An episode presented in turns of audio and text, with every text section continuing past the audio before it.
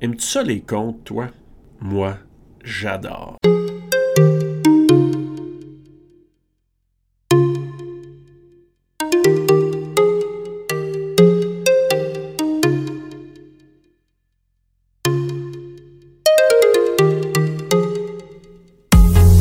Balado auditrice, balado auditeur, bienvenue à Balado CJEO. Serge Lafrenière avec toi aujourd'hui pour te présenter une entrevue réalisée avec Marie-Evelyne Billinga, qui est d'origine camerounaise et québécoise. Elle est formée en philosophie, elle a étudié à l'Université de Montréal et elle s'intéresse dans ses recherches à la transmission orale et au patrimoine philosophique africain. En 2017, elle fonde l'entreprise en animation parascolaire Penser et grandir pour la vie à travers les contes philosophiques africains pour enfants, elle initie les jeunes à la pensée critique, au vivre ensemble et au dialogue. Elle travaille en étroite collaboration avec la bibliothèque de Gatineau, les écoles et différents organismes communautaires de la région, dont le Carrefour Jeunesse Emploi de l'Outaouais. Évidemment, elle va parler du conte philosophique africain, mais elle va aussi nous partager quelques informations sur son parcours migratoire un peu atypique, je dirais, mais captivant, et l'apport du conte dans sa vie et de l'impact qu'il peut avoir sur les spectateurs. Alors allons retrouver la pèlerine communautaire. Marie-Evelyne Billinga, merci beaucoup d'avoir accepté mon invitation à Balado CGO. Dans l'introduction, j'ai souligné euh, vraiment de façon très très rapide de ton parcours, mais là, on va prendre un peu de temps pour te connaître. Alors, ben, bienvenue. Merci beaucoup, Serge. Merci au CGO de me donner cette opportunité d'avoir cette euh, magnifique discussion euh, autour d'un sujet qui me passionne, les contes philosophiques africains. Et avant de parler aussi du conte philosophique africain, ben, je veux apprendre aussi à connaître, puis nos auditeurs aussi, euh, qui est Marie-Evelyne Billinga. Ce que j'ai compris, c'est que tu es née au Québec, mais tu es parti très tôt en Afrique, ce que je comprends. C'est ça? Oui, euh, oui, en fait, même, euh, je vais faire un clin d'œil à la région. Je suis née à Ottawa. Je suis franco-ontarienne dans un oh! hôpital, un hôpital que qu'on connaît bien pour les francophones qui est Montfort. Ah, et, ben. oui. Et ma mère est québécoise, donc c'est tout à fait euh, ma culture aussi, la culture québécoise. Et on a quitté euh, le, le, le, Canada, Gatineau, en fait, euh, quand j'avais deux ans, pour un parcours vers l'Afrique. Un retour vers l'Afrique, c'était le choix de mes parents qui voulaient aussi nous transmettre la culture africaine dont, dont, ils étaient très fiers. Donc, père camerounais, et mère québécoise. Donc, né à Ottawa, tu habites un petit peu Gatineau aussi, j'imagine? Effectivement, euh, hmm. effectivement. Parfait. Donc, et ensuite, tu es parti pour l'Afrique. Puis là, ce que j'ai compris aussi, c'est que vous êtes arrivé au Libéria pour commencer? Oui, alors, euh, mon papa...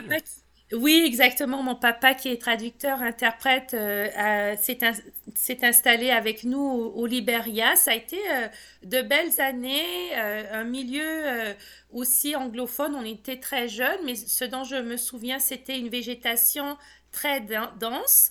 on a dû quitter parce qu'il y avait de l'insécurité politique. Et euh, donc ça aussi, je m'en souviens très bien. Euh, ça fait partie en fait de la réalité euh, de plusieurs Africains, Africaines, malheureusement. les migrations reliées à certains climats d'insécurité.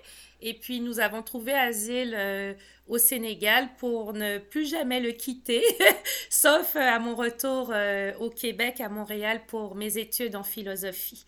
Et ça fait combien de temps à ce moment-là que tu es de retour? Oh, ça, ça, ça, ça va trahir mon âge. Hein? ça, fait, ça fait déjà 25 ans que je suis, euh, oh là là. Je suis de retour au, au, Canada. Je suis arrivée au milieu des années 90. Et moi, une chose intéressante que, que, que j'ai pu saisir quand on a parlé hors enregistrement, euh, Marie-Evelyne, c'est que tu disais, tu es revenu et tu as trouvé ça plus difficile. Oui, un peu de temps réadapté, alors que c'était ceux qui viennent par l'immigration que j'appelle classique, là, arrivent, il y a comme tout un système qui est quand même mis en place, il y a comme des étapes. Mais toi, vu que tu étais déjà canadienne, tu me disais que c'était peut-être un peu plus difficile. Peux-tu m'en parler? Oui, merci Serge. C'est important ce que tu mentionnes parce qu'il y a des personnes comme moi qui vivent un parcours du retour vers la terre d'origine d'un des parents qui n'ont pas été socialisés à l'intérieur de cette culture. Donc, mes repères étaient essentiellement des repères africain, sénégalais. Je me souviens que, tu vas rire Serge, mais quand je venais d'arriver, moi j'étais habituée à ce qu'on on ait euh, vraiment une salutation par rapport aux gens euh, qui nous entourent. C'est même euh, nécessaire dans notre culture sénégalaise. Alors je me mettais à saluer tout le monde dans les oui, ça c'est ça c'est l'anecdote. Ah Alors pour te montrer comment j'étais socialisée, il y avait aussi toute la la structure des institutions euh, euh, de santé, donc euh, faire découvrir ce qui était le CLSC avant, avoir accès aux ressources communautaires. et puis, tu sais, dans ma, ma culture, on est souvent amené avec quelqu'un. On est introduit à quelque chose par la transmission. Donc, euh, la personne, tu l'accompagnes et tu es exposé à la situation et tu apprends.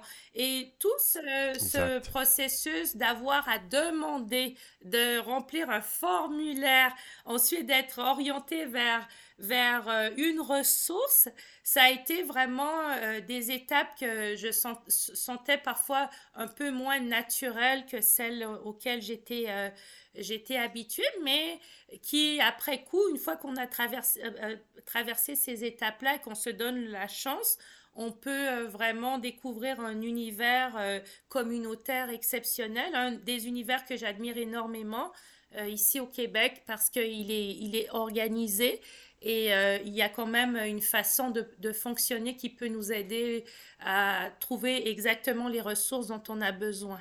Donc, euh, Mais différemment, parce que ce que j'ai aimé aussi que tu m'avais parlé, c'est que, c'est vrai, ça me fait réfléchir, c'est le côté communautariste qu'on qu'on trouve beaucoup dans la plupart des, pays africains. Et ici, qu'on avait beaucoup plus avant, dans le temps où peut-être, moi je me souviens dans des villages où je venais, c'était très, très, beaucoup plus communautaire.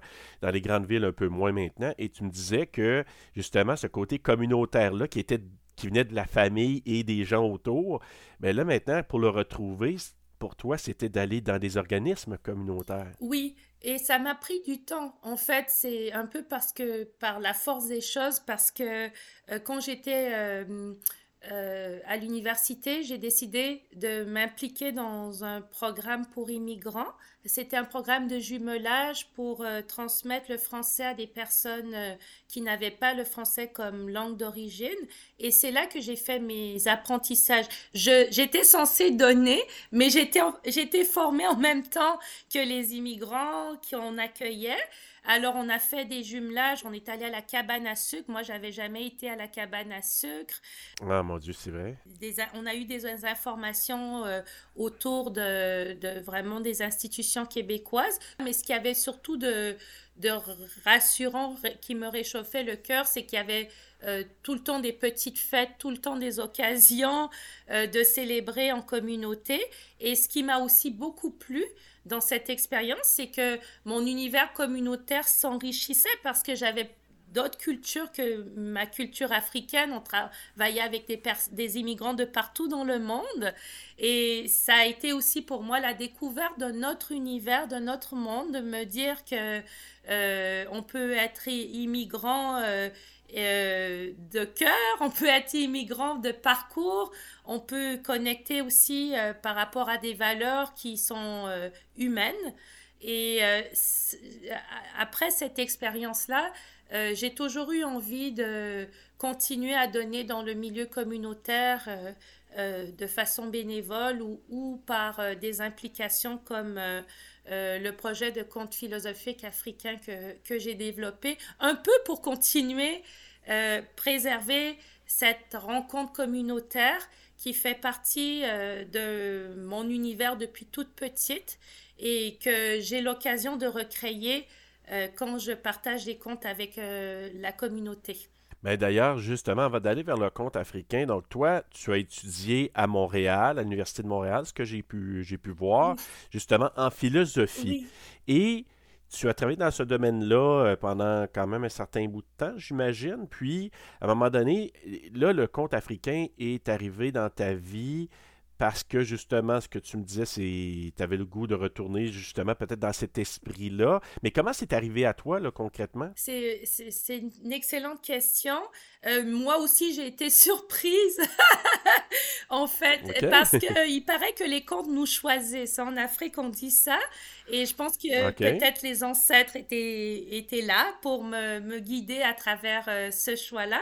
Mais je te dirais qu'après, effectivement, un bac, une maîtrise en philosophie, et euh, j'ai fait aussi un, un programme d'enseignement collégial. J'ai eu l'opportunité d'enseigner plusieurs années au, au cégep de l'Outaouais. Et euh, ça a été passionnant, ça a été vraiment une expérience extrêmement enrichissante, mais euh, il me manquait quelque chose. Et ça, ça faisait partie en fait de ma réflexion pendant tout mon parcours euh, universitaire. C'est que euh, il me semblait qu'on avait, on n'avait pas mis, on mettait pas suffisamment en valeur d'autres approches philosophiques qui n'étaient pas occidentales. Et on sait que la pratique de la philosophie est une pratique vraiment humaine, universelle. Et on, on, sait aussi que à travers leur voyage, les philosophes sont des êtres curieux, se sont énormément euh, inspirés, se sont énormément influencés les uns les autres par rapport à des perspectives euh, philosophiques. Donc, euh, je me demandais comment je pouvais apporter ma propre contribution à partir de mon héritage qui est si précieux. Et j'ai eu le sentiment qu'il y avait un angle de la culture philosophique africaine qui n'était pas suffisamment exploré. Et c'est justement celle du conte philosophique africain, parce que je te dirais que euh, quand j'ai fait mon baccalauréat français, donc le lycée, parce qu'au Sénégal, on a, euh, on a le système français, euh, j'ai été interrogée sur Candide de Voltaire, qui était vraiment quand même un, un, conte philosophique, et j'ai eu la piqûre. Et tout au, cours de mon, de mon parcours philosophique ici, le siècle des Lumières et les contes philosophiques étaient vraiment quelque chose qui m'intéressait. Et en faisant des recherches, je me suis rendu compte que on avait un héritage patrimonial autour du conte philosophique. Dans l'éducation et les traditions africaines, euh, celles que j'ai reçues, on éduque philosophiquement les enfants dès le plus jeune âge et il n'y a pas de limite d'âge en fait parce que si tu connais un peu la culture africaine, comme tu, tu m'en as parlé, euh, la tradition du conte, elle est transmise par un membre de la famille qui a quand même une autorité morale, intellectuelle, spirituelle, mais tout le monde est à qu'on appelle l'aîné ou euh, l'ancien. C'est exactement. Et tout le monde est, a, le droit de, de s'abreuver à cette, euh, cette parole. Et ce qu'elle a aussi d'intéressant, c'est qu'elle est, euh, elle est incarnée parce que les contes africains sont souvent humoristiques, même les contes philosophiques que j'utilise. Donc déjà, ça peut toucher un public, euh, une sensibilité différente que celle d'un cours magistral comme j'ai pu en recevoir dans mon espace philosophique plus, plus universitaire. Il y a aussi la dimension euh, intergénérationnelle. Alors, on, on peut prendre la parole, mais par contre, notre parole va être complétée, mais dans la bienveillance, par une personne plus euh, outillée, plus âgée, mais le jeune peut quand même se risquer. Et on n'est pas, on n'est pas euh, euh, mis sur la sellette, c'est-à-dire que s'il y a une, réponse qui n'est pas tout à fait euh, orientée vers euh, ce, qui est attendu, on va la, reprendre collectivement. Et puis les contes africains aussi on, mettent en évidence une éthique. Moi, j'ai étudié en éthique pour ma maîtrise, donc les questions des règles, des principes euh, euh, des normes qui font partie de la communauté qu'on veut reproduire etc.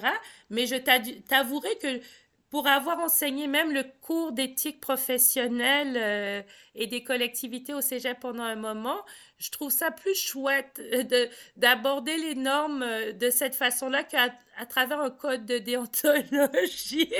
Ah oui, oui, parce que ça c'est plus drame, oui, oui. Ah oui, oui, oui, non, je le ah, comprends, parfaitement. Oui, oui. Je, je, fais ça à la taquinerie, mais, mais c'est pas tout, c'est pas seulement de la taquinerie. C'est pour montrer qu'il y a des Une réalité. Oui, il y a des approches pédagogiques qui peuvent être plus ludiques autour de, de la philosophie et je me posais, je me posais beaucoup ces questions-là pendant mon parcours. Est-ce qu'on peut rendre ça plus accessible et plus plus joyeux, si c'est au moins si ce n'est pas nécessairement ludique? Donc, dans le fond, ce que je comprends, donc, il a laissé la voix, quand j'ai la voix VOX, aux anciens, donc de ramener ça. Ce qu'on a perdu au Québec, hein, parce que tu sais que en Amérique du Nord, mais surtout, là, on parle du Québec parce qu'on est au Québec présentement, mais tu sais, ce qui est très beau dans la culture africaine, c'est le respect de l'ancien, ce qu'il dit, on l'écoute. Ici, c'est ben, t'es rendu à un certain âge, euh, t'as plus d'importance, bye bye, et euh, ce que tu as à me transmettre, c'est pas important. Puis on oublie beaucoup de choses en raison de ça. Donc, dans le conte, ce que je comprends, c'est on laisse la voix aux anciens on, a un côté, comme tu dirais, euh, on parle un peu de l'éthique et aussi il y a une morale, il y a quelque chose à retenir du conte. Moi, ce que je comprends de ce que toi t'as présenté. C'est tout à fait le cas. Il y a une morale, il y a des valeurs et c'est beaucoup ce que je travaille avec euh, les enfants. Euh, parce que en fait, euh, même dans mon parcours d'enseignante en, philosophie, il m'a semblé qu'il était un peu tard de demander aux, personnes de, structurer leurs pensées sans avoir transmis en fait euh, euh, certains certaines définitions, certains concepts clés dès le plus jeune âge. Et donc, euh, souvent, les contes que je vais utiliser avec les enfants parlent de valeurs très simples, comme celle de la famille, euh, celle de l'amitié, euh, celle de l'environnement. Et, et je vais aussi aider les enfants à identifier ce qu'est une valeur, ce qu'est une définition comment on peut en fait se rencontrer autour de ces valeurs-là. Et pour moi, c'est pas seulement pour les enfants, pour les adultes aussi, ce sont les principes de la culture du vivre ensemble. Il peut y avoir des, des, distinctions par rapport à, bien sûr, euh, euh, nos cultures, c'est ce qui fait notre richesse. Parfois, ça crée aussi des, des tensions, mais nos, nos, les valeurs sont des valeurs, euh, sont toujours positives et elles sont euh, humanistes, elles sont humaines. Et en ce sens-là, euh, ce sont des bases pour une rencontre euh, qui va transcender en fait peut-être les différences. Donc, c'est cette question de la morale et de la façon d'accueillir et de se questionner de réfléchir les, choix, les valeurs qu'on veut avoir dans notre vie, de réfléchir nos actions, de, de prendre conscience qu'on a euh, un rôle à jouer par rapport à, à notre pensée, mais par rapport aussi aux choix que, l'on va faire euh, dans notre éducation, dans notre parcours. Et ce que je comprends, donc tu es allé piger quand même peut-être dans, en Afrique de l'Ouest, parce que bon, tu as quand même habité longtemps au Sénégal, donc tu es allé peut-être t'abreuver dans l'histoire du Sénégal. Est-ce que c'est surtout ça que, qu'on peut entendre dans, dans, tes contes philosophiques africains? Oui, absolument, Serge. Et d'ailleurs, euh, euh, c'est important pour moi parce que je crois que les contes euh, africains, je suis contente que tu le mentionnes, sont très diversifiés. Et comme comme euh, on sait que l'Afrique est vaste et que chaque euh, espace aussi va influencer en fonction des groupes ethniques, mais aussi euh, de l'histoire, des relations, etc. Et comme les contes africains sont ancestraux, on n'est pas capable de, de les dater, c'est la transmission orale. Et bien sûr, en chemin, ils ont des petites... ça change un peu, c'est ça l'art de l'oralité, mais les principes des contes sont les mêmes. Euh, je pense que c'était important pour moi d'être imprégné des, nuances de la culture. Et ayant été euh, vraiment influencé par cette culture, ayant vécu très longtemps, il me semble que euh, ça me permet de sélectionner et des contes qui vont refléter une certaine atmosphère, certaines valeurs aussi contemporaines euh, qui, enfin contemporaine. Oui, je crois que je suis encore une contemporaine qui, qui faisait partie de... oui, oui, comme on parle des aînés. voilà, qui, qui, fait encore partie de mon de mon de mon de, de, mon expérience. Mais je veux aussi t'avertir, Serge, qu'il faut faire très attention avec les contes africains parce que tous les ah contes euh, et toutes les transmissions ne sont pas permises. On a vraiment des ah comptes ah initiatiques et des comptes spirituels qui normalement doivent être portés par une, une, personne qui a une autorité spirituelle. Et habituellement, par exemple, tu sais qu'au Sénégal, on a des familles de, de griots euh, qui vont être les, les, protecteurs de ces contes historiques et spirituels. On a aussi, euh, voilà, donc moi, avec, euh, de façon humble, euh, je suis plutôt une éducatrice.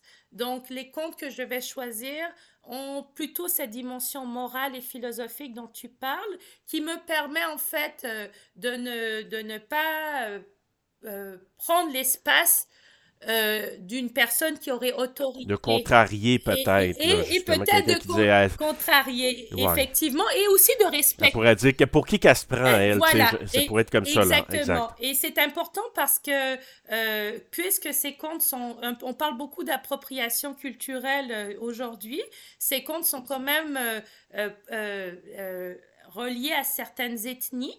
Donc, euh, il faut avoir une certaine, euh, une certaine délicatesse, mais tous les comptes n'ont pas, on n'est pas obligé d'envelopper tous les comptes de cette façon-là, euh, mais il faut savoir les sélectionner.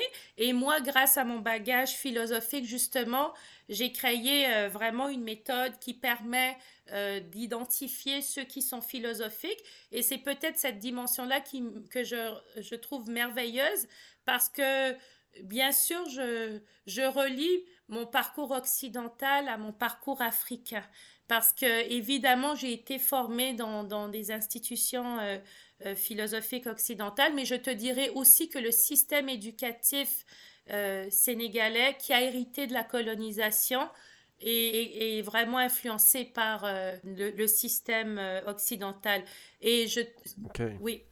Ma grande fierté, je te dirais, c'est que euh, par rapport à, la réappropriation, pour moi aussi c'est une réappropriation des contes philosophiques africains, c'est de dire à ma communauté africaine, hey, on a produit ça un peu comme on dirait, tu dirais au Québec, ça existait et on, on ne les mettait pas suffisamment en valeur et on a produit ça, regardez comme c'est magnifique et pourquoi ne pas se les réapproprier? Ça fait partie de notre patrimoine, ça fait partie de notre héritage et ça apporte aussi à l'humanité parce qu'on on apporte nos couleurs et, ces couleurs-là permettent aussi euh, de teinter euh, tout un patrimoine euh, universel en fait, un patrimoine immatériel universel. Euh, j'ai vu aussi que dans, ta courte biographie que tu avais démarré une entreprise dans l'animation parascolaire qui s'appelle Penser et grandir pour la vie. Et justement, à travers ça, tu as tes contes philosophiques africains pour les enfants. Et tu as des associations, en tout cas une association entre autres avec la bibliothèque de Gatineau. Et comment c'est venu ce cheminement-là? Euh, merci pour la belle question. Oui, euh, Penser grandir existe, euh, Penser grandir pour la vie depuis 2017 et j'ai fait tellement de belles rencontres, Serge, grâce à cette démarche-là. Alors, c'est le résultat de tout ce processus dont je t'ai parlé. j'ai senti que j'avais envie aussi de transmettre non seulement d'utiliser mes compétences pour favoriser la culture du vivre ensemble auprès des enfants, mais aussi encourager euh, les outils d'expression et du dialogue. Tu sais qu'on est dans une période difficile pour, euh, pour euh, l'humanité, je pense, au niveau de, du dialogue, etc. Et je me disais, pourquoi ne pas permettre d'acquérir ces habiletés-là dès le plus jeune âge? Et euh, bien sûr, il y a toute une tradition de la philosophie pour enfants qui existe depuis, euh, depuis les années 70 avec Matthew Lipman, entre autres, euh, et qui, qui, fait, qui valorise cette, cette démarche-là. Et j'ai dit, moi, j'ai cette idée que les contes africains peuvent être un outil formidable pour euh, donner l'intérêt aux enfants autour du dialogue. Et tu sais que par contre, on a plein de ressources hein, maintenant au niveau des contes pour enfants africains. Et habituellement, il y a plein d'animaux. On peut vraiment séduire les enfants avec euh, ces beaux animaux. Coulou, la, la, tortue. Oui, c'est ça.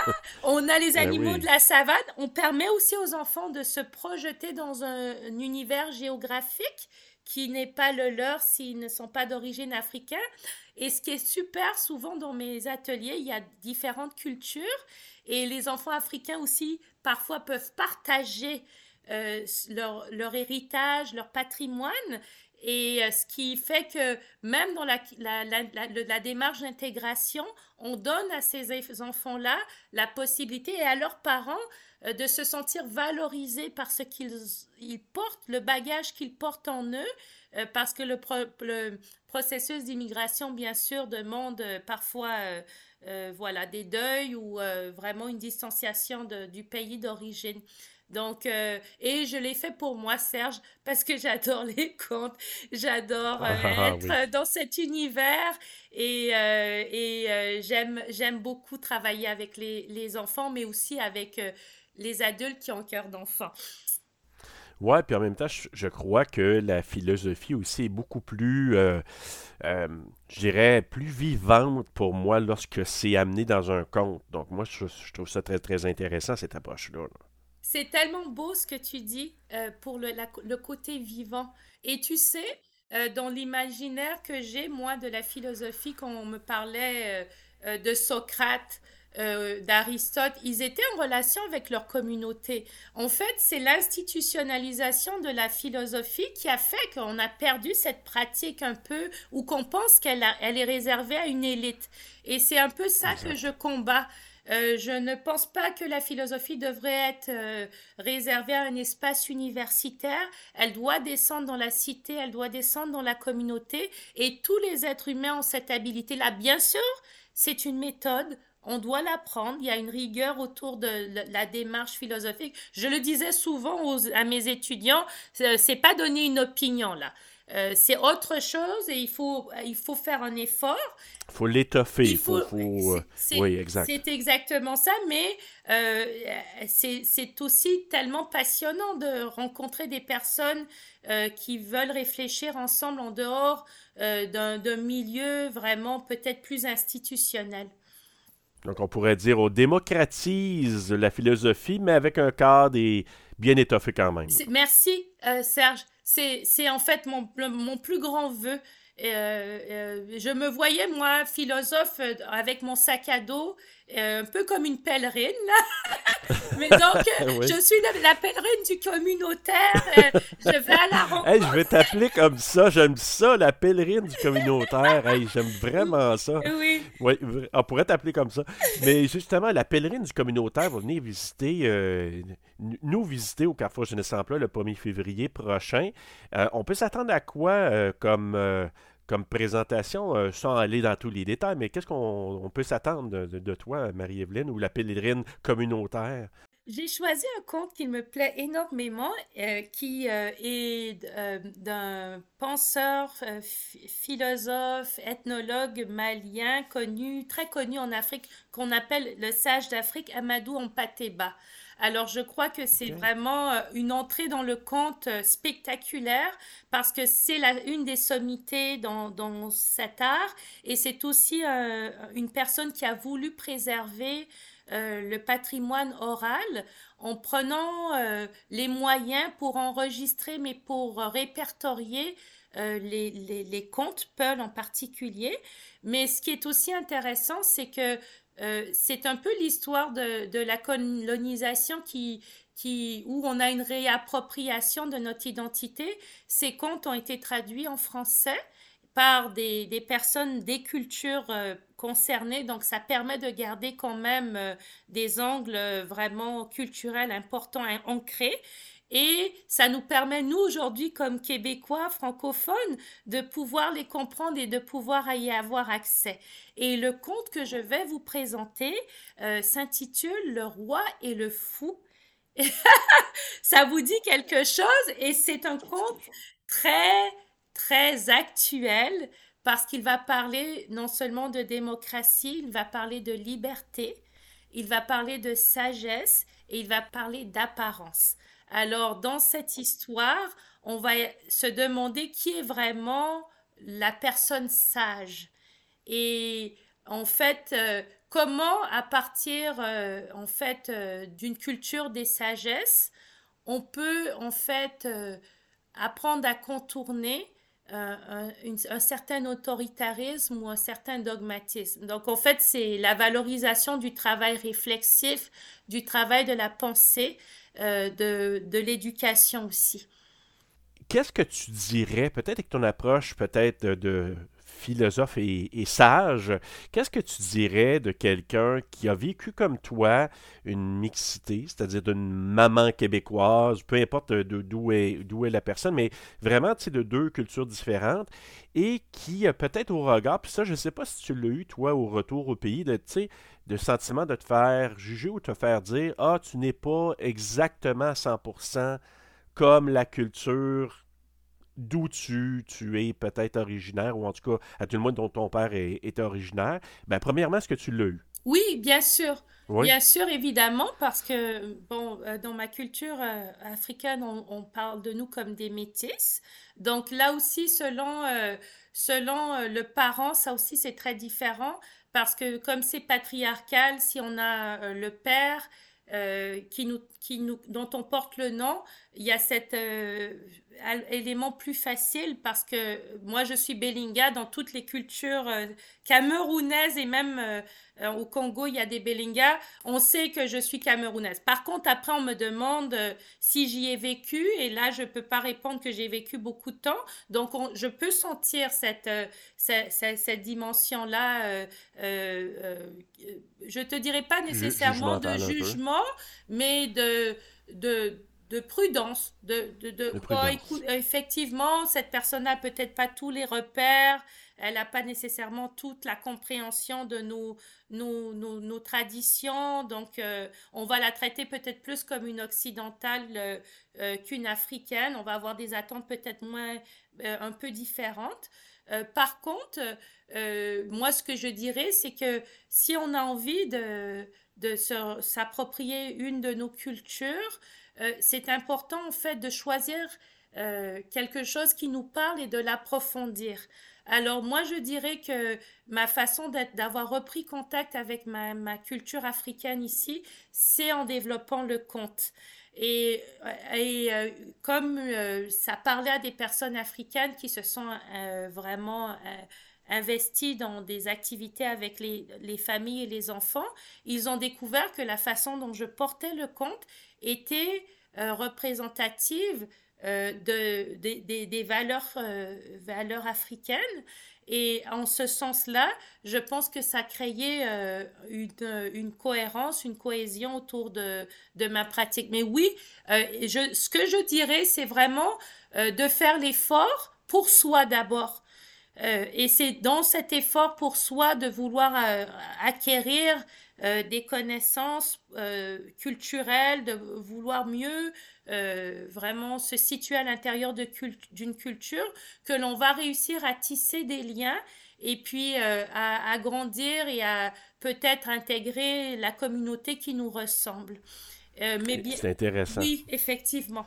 C'est intéressant parce que, dans le fond, est-ce qu'on pourrait dire que le conte t'apporte deux choses?